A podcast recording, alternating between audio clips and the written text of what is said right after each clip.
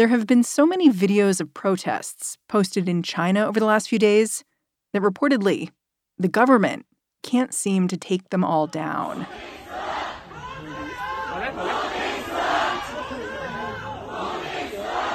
That's how we know what's going on in China right now. These little video clips posted to apps like WeChat or Douyin, that's Chinese TikTok. And they started after a fire. Last month, a blaze in an apartment building in the city of Urumqi ended up killing 10 people. Many Chinese believed their government's strict COVID protocols limited emergency response and condemned those people to death. So, what began as memorials, laying flowers, lighting candles, that morphed into demonstrations in the streets.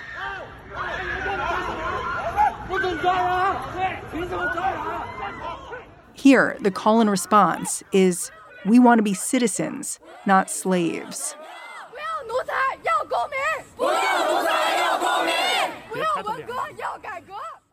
Some protests veer on the absurd as people stretch the limits of what's allowed.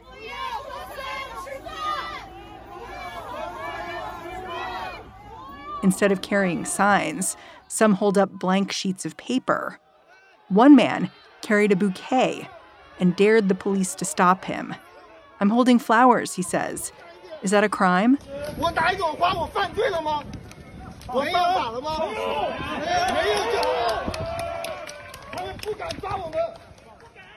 But no matter what these protests look like, Matt Brazil, a former diplomat and China expert, examines each frame of video and wonders the same thing.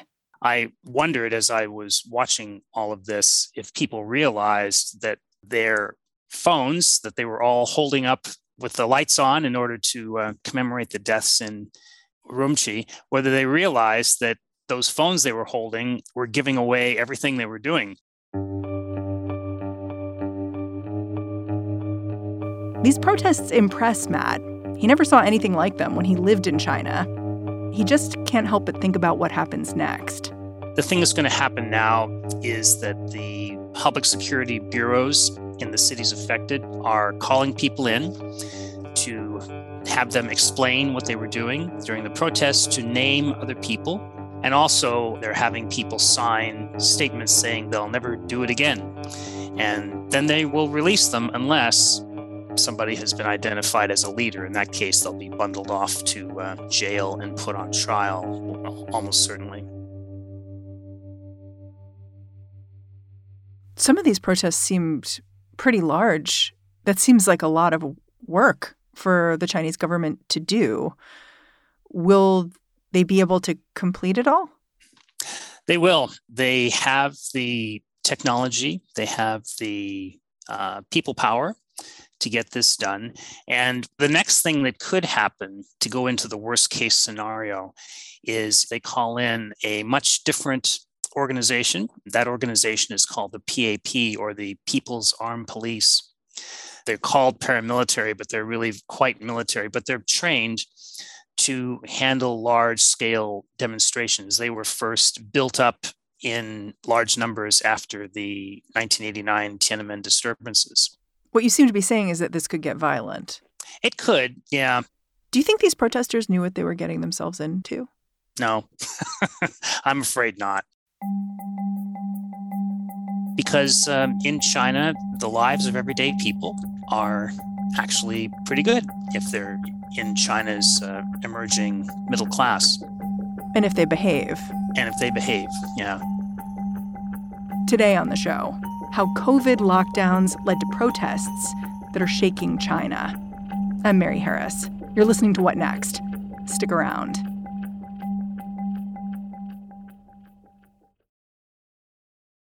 This episode is brought to you by Discover. When it comes to your finances, Discover wants you to know they are the credit card that is always there for you.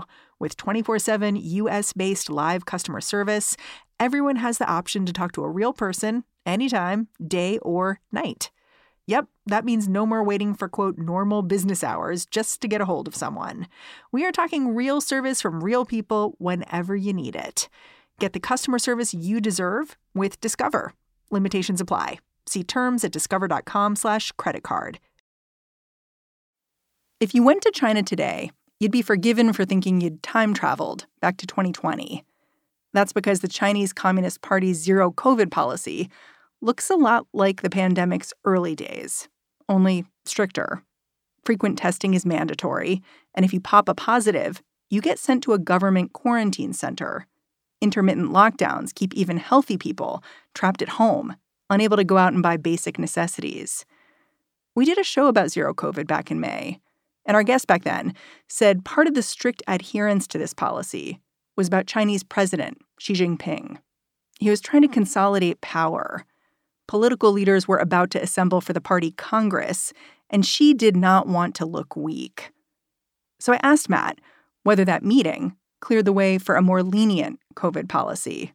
His answer absolutely not. At the 20th Party Congress, Xi Jinping did two basic things. One is that he uh, cemented his rule in a third term so that um, there'd be no challenge to this unprecedented third term in modern times, anyway. And the other is that he made it very clear uh, when the former leader Hu Jintao was suddenly shuffled off the stage uh, without any respect being paid to him at all in a humiliating fashion. He made it very clear that previous experiment with consensus rule in the Communist Party, where where the general secretary was a first among equals, that that era is over and that we have returned to one man rule.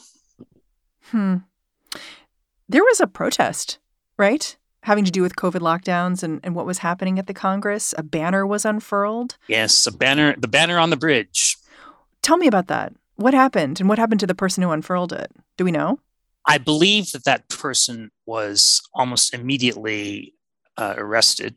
His banner called for the same sorts of things that we hear from the protesters no more testing, freedom of movement, no more lockdowns, no cultural revolution. Huh.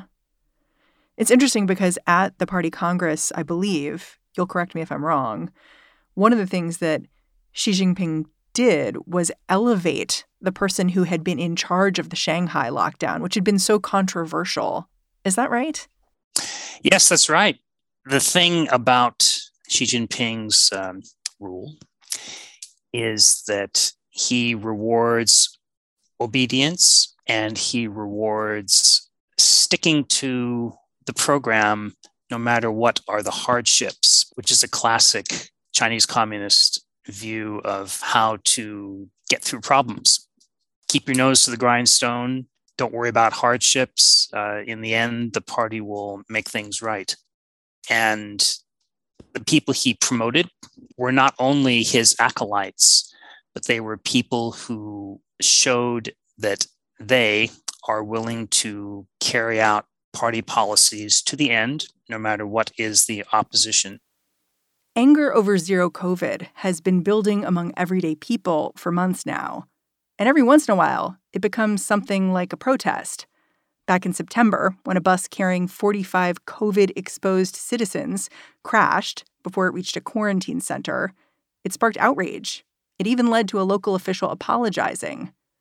Last month, workers at a Foxconn factory, that's where iPhones are manufactured, clashed with law enforcement when their COVID era bonuses went unpaid. They were also furious over poor quarantine protocols. The breaking point this time was that fire in Urumqi. You can see videos of it online with rescue crews spraying water at the blaze, but missing the flames. It looks like they just couldn't get close enough to the building. It seems on the surface as if this building was um, locked down and that barriers had been erected around the building. And as you say, the fire trucks couldn't get close enough. And the difference in the situation between here and there, uh, China in general, uh, in, in this case, Urumqi, is that in an American city or Western European city, the police and the fire department are important central core businesses of the city. If the police need to get something done, they're in charge and they get it done. But in China, the party is in charge of everything. political considerations trump almost everything else, including, I have to hate to say it, but including human lives. And I would speculate that what was going on there is that the fire department wanted to get closer in, wanted to break down the barriers that were probably up, but the local party uh, authorities told them, no, you can't do that. That is under lockdown. You have to just make do with um, fighting the fire from a distance. 10 people died there. H- how did news spread of what happened? Because it just doesn't seem like something that the Chinese government would want to make known in any way. It didn't spread through the official press, certainly. It didn't even spread, I think, through one of the most independent parts of the press, which is called Caixin, an economic publication. However, it was available through foreign sources, and the use of virtual private networks is widespread in China. It's technically illegal, and people are occasionally sanctioned for using a VPN. But the number of people using VPNs uh, at this point is so huge that it's probably difficult to control. And it may be that the government has made a decision not to crack down on that practice because it would be extremely unpopular if they did. However, this situation may have changed that.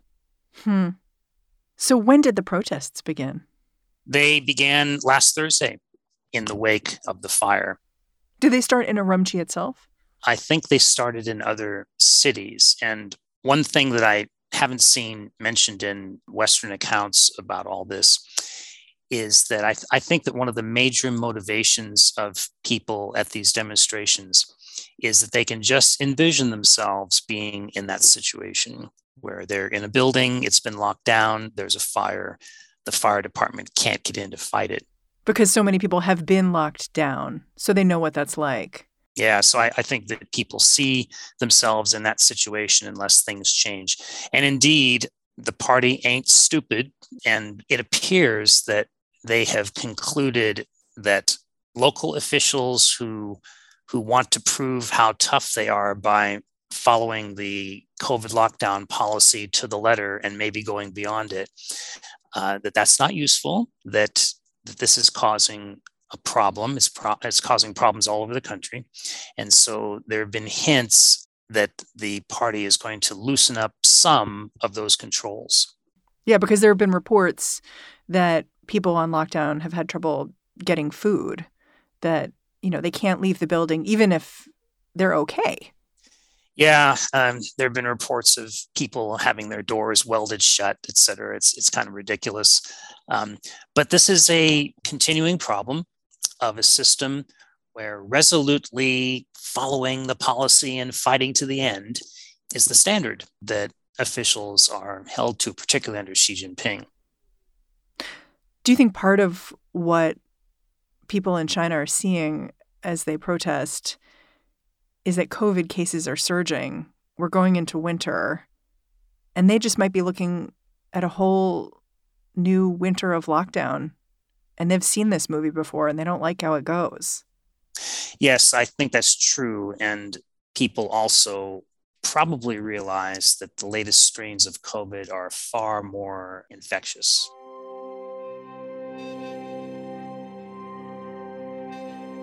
After the break, how do these protests stack up against Tiananmen Square in 1989?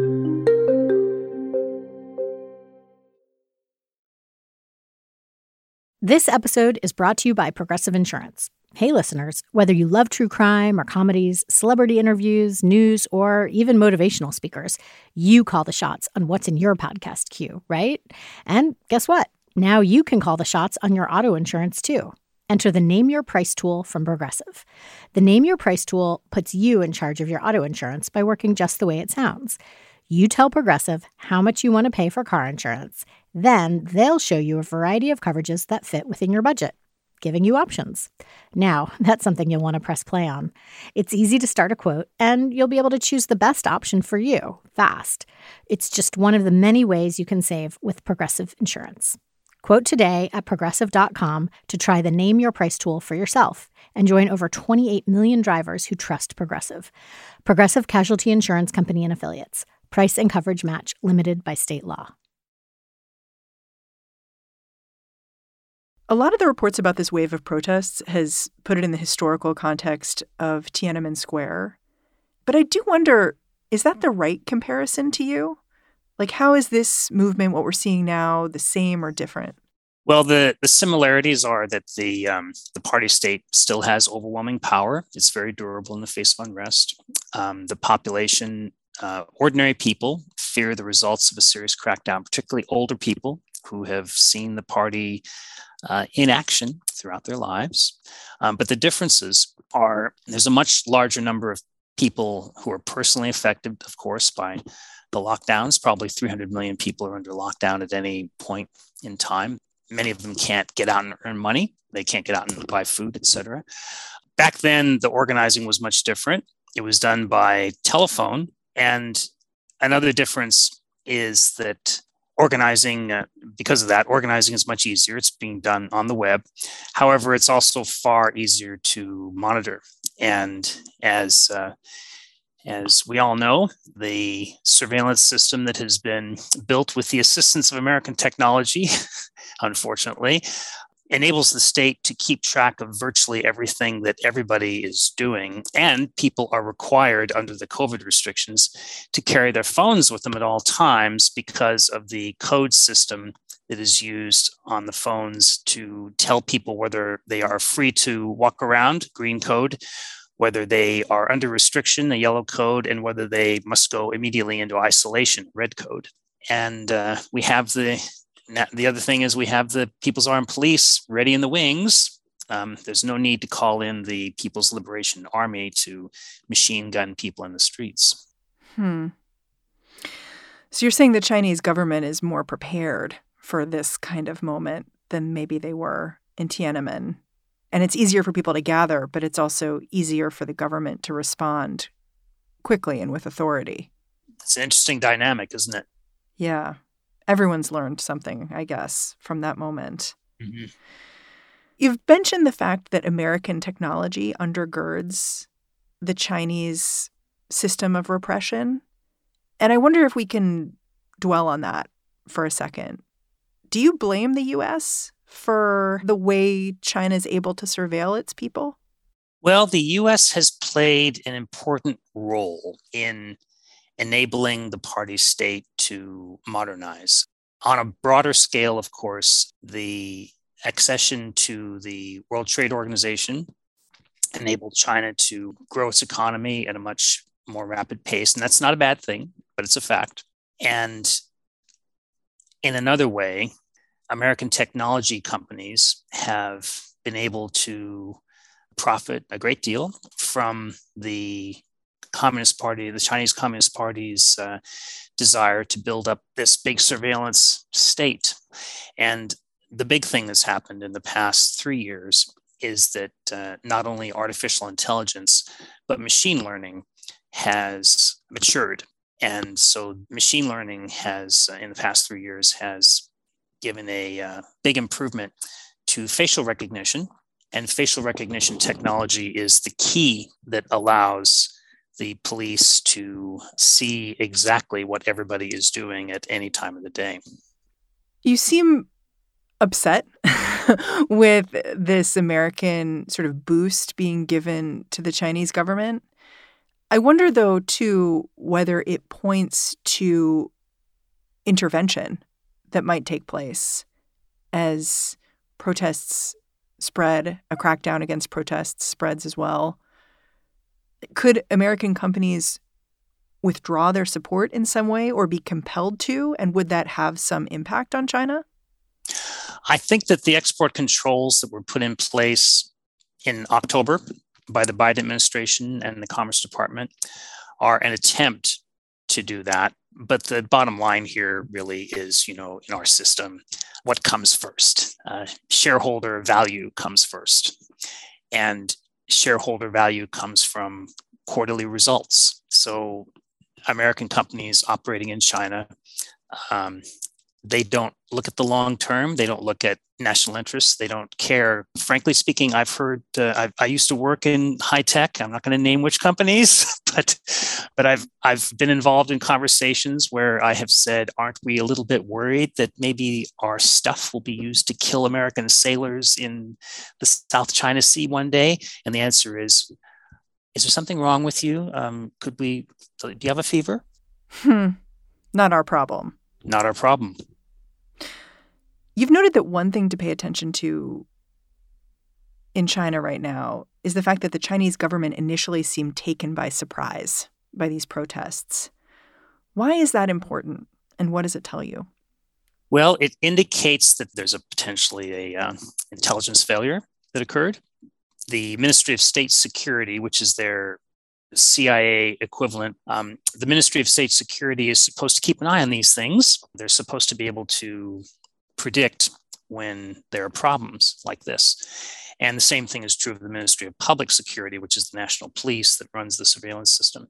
They're supposed to be able to tell the party in advance if um, there are problems brewing but they it seems like they didn't and so the next as somebody who follows china's security organizations um, i'm waiting for the next shoe to drop i'm wondering who's going to be relieved of duty yeah you're sort sort of pointing to this instinct to just blame someone else like hey that guy didn't tell me what was going to happen so he's gone this is a communist thing yeah do you think that's really what's happening though like is it that that guy didn't know or is it that that guy didn't tell? Because telling a higher up, like, hey, there's going to be some protests, that might not be information they want to get. Yes, that's true. That's a problem. Uh, the State Department used to have this magazine back in the Cold War. It was called Problems of Communism. and it, it, was a great publication. They, they had tremendous uh, uh, analysis in that publication. So, one of the problems of communism, as you just pointed out, is that it's not always cool to speak truth to power. Another problem of communism is that communism is supposed to be a scientific discipline. Really? Mm-hmm. Uh, you're supposed to be able to predict what's going to happen, and the party is always supposed to be correct in everything it does. But it, of course, it's a human organization. It can't really be correct all the time. It can't always uh, predict what's going to happen. And so the tendency over history has been to blame either outside forces. That's why we keep hearing about Waiguo Shili, uh, foreign forces that are that are uh, actually responsible for all of this trouble. I'm sort of wondering like, if there's something you're looking for in the reaction of the Chinese government that will tell you more about whether zero COVID will be changing, about whether the message these protesters are sending has been received. I'm hoping that the party, Xi Jinping would have to make this decision, uh, decides to stop being ridiculous about vaccines and admit that the vaccine they're using in China has very limited effectiveness. It's not good enough for the situation. And they start immediately on a vaccination program using uh, modern vaccines uh, as we've been uh, using here. Um, that's the first thing. I'm also going to, of course, be watching to see who gets purged, if anybody, because if there are no purges, if if the party just uh, marches forward with the same program, then that's going to be problematic. It, it's going to not solve any of the problems that led to these disturbances. It, it means that the party has decided to meet um, these protests just with repression. Um, I'm hoping that that's not going to be the response because that'll lead to widespread misery. But I'm hoping that they decide that it's time to change course uh, what's worked up until now hasn't been sufficient. And we need to think about um, not only popular approval, but also relieving the difficulties that society is facing.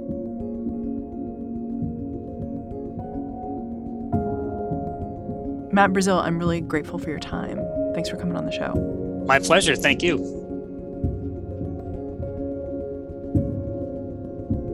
Matt Brazil is a senior analyst at Blue Path Labs in Washington, D.C., and a senior fellow at the Jamestown Foundation.